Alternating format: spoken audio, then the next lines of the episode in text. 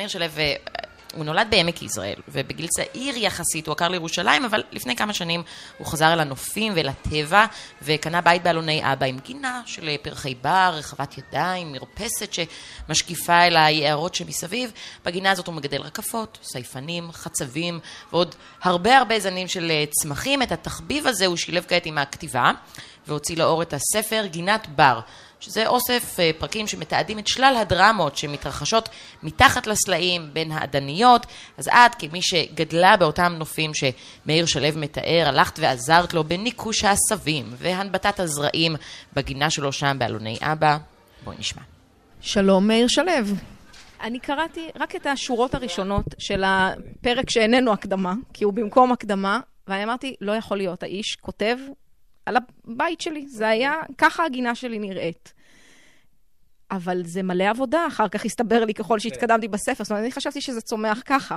לא, אפשר לתת לזה לצמוח ככה, אבל אז יהיה פה בלגן נורא. זאת אומרת, אה, אה, אין פה בעלי חיים ש, שיחסכו באופן טבעי כל מיני צמחים, זאת אומרת, לא רואות פה פרות וכבשים. אני צריך להסב. אם אני רוצה אחוזי נביטה יותר גבוהים, זה מונח קצת מקצועי, אז אני אוסף זרעים, מאחסן אותם אצלי למשך הקיץ, ושב וזורע אותם אה, בסתיו בזריעה משופרת. זאת אומרת, אני דואג שכולם יהיו באדמה, אה, ו- ואני עושה זאת סמוך לגשמים, כלומר, הם לא ישהו יותר מדי זמן חשופים למזג אוויר, לרמיסות, לשיניים, למקורים וכולי למה וכולי. שקורה בדרך כלל בטבע, כן? שהם סתם נזרקים על האדמה. אז בטבע, נגיד, יש אה, חמישה אחוז נביטה, ממאה זרעים חמישה יהיו צמחים, משהו כזה, אצלי 80 אחוז. אני יכול לראות לך כן. פה, למשל, תורמוס, שהוא מאחר מאוד, רוב התורמוסים כבר עושים את הזרעים שלהם עכשיו, והחבר הזה, עדיין יש לו הפס הלבן על הפרח הכחול. הפס הלבן הזה אומר לחרקים, אה, אני עוד מלא אבקה, יש פה אוכל, אה, אתם מוזמנים. עכשיו, אלה כבר הזרעים של הנורית, שסיימה את פריחתה לפני אה, שבועיים בערך. הם נראים כמו, כל איך אני אגדיר את זה? מברשת של שירותים קצת כרגע. אוקיי, יש לך מזל שהנורית לא, לא שומעת ולא מבינה, אבל... העלבתי אותה? אוקיי. לא התכוונתי, נוריות הם פרחים מאוד יפים. אותי קצת, גם אותי קצת, אבל זה יצהיב, וכל פתית כזה קטן, אה, יהיה זרע שאחר כך ינשור, יתעופף לו קצת, וייצור כאן אחר כך מושבה.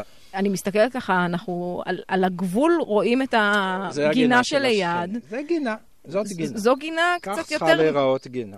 יש הקירות המעוצבים היפים האלה, יש שם איזה פכפוכיה כזאת של מים.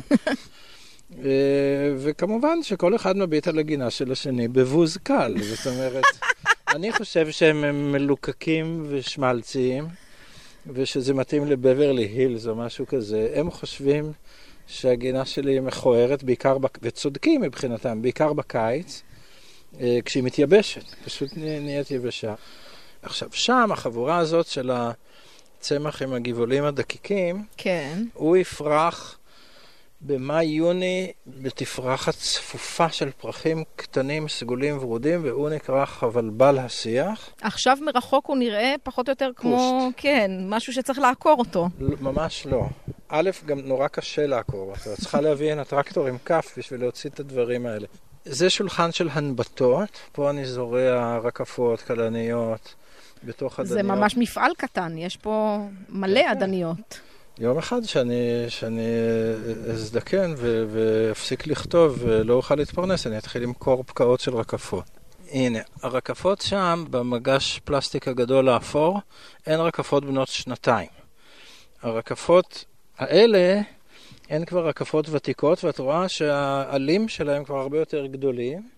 עכשיו, לכל רקפת יש ציור משלה. על העלה, וזה כמו טביעת אצבעות. לאף רקפת אחרת בעולם אין הציור הזה על העלה שלה. וואו. אז אם היא רוצחת מישהו ומשאירה עלה, הלך עליה. בספר בשכונה. אתה מתאר אה, את הרקפות כאחת מהחביבות שלך בגן. הרקפות הן החביבות והחצבים הם החביבים, כן. אה, אתה עושה חלוקה מגדרית שני, גם.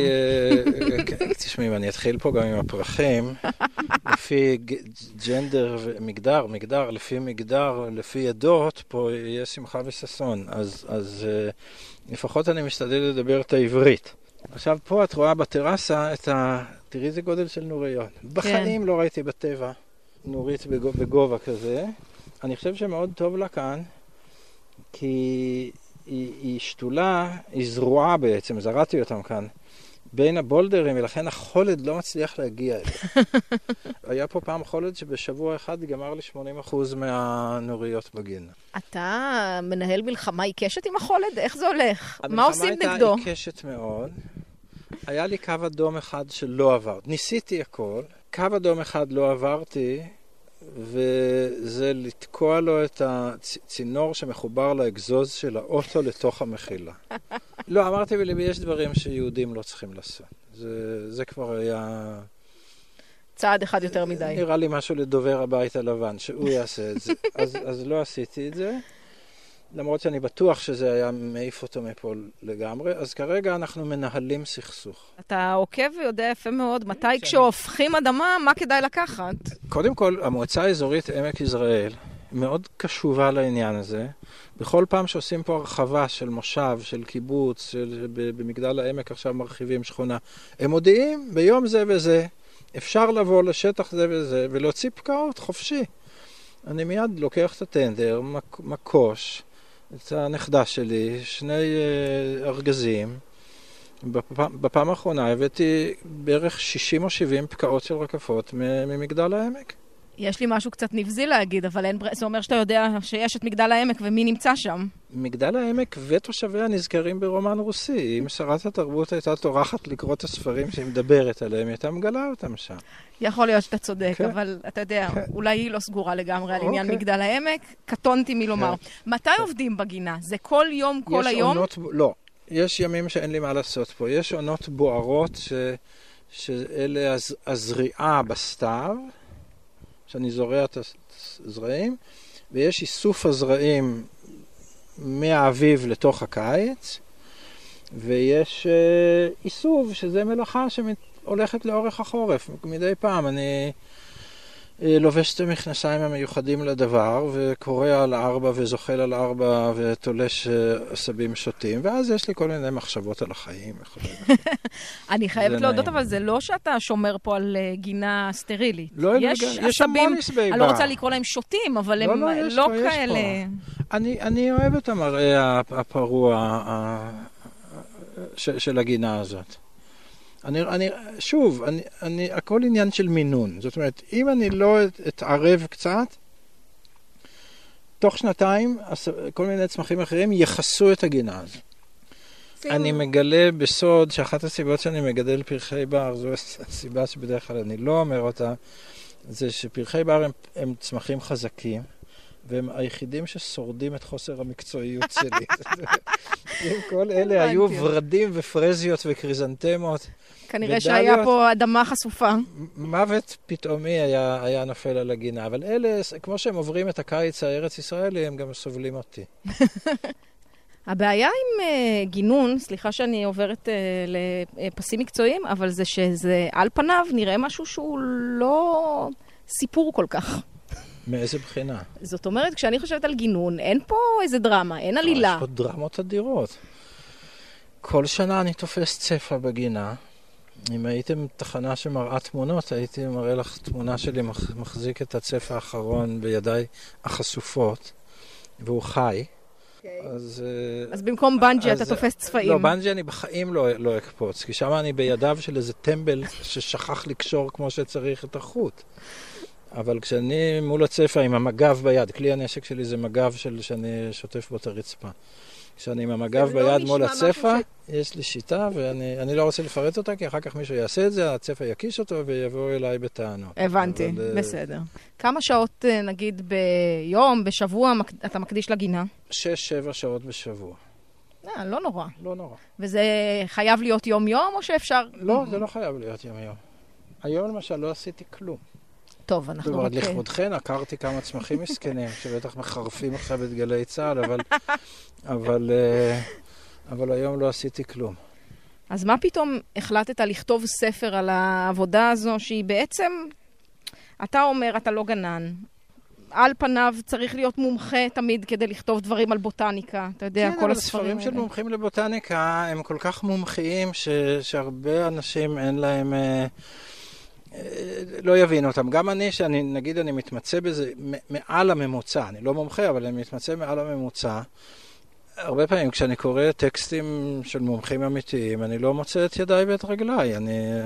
הספר שלי הוא לא ספר גינון, הוא לא מסביר לאנשים איך, איך לגנן, אני לא אוכל לא לנחש ספר אחורה. בוטניקה. במעט שקראתי, אני יכולה טיפה כן, להבין הוא- מה כדאי הוא- לעשות. נכון, אבל הוא לא כתוב כספר הדרכה, לא בבוטניקה ולא בגינון.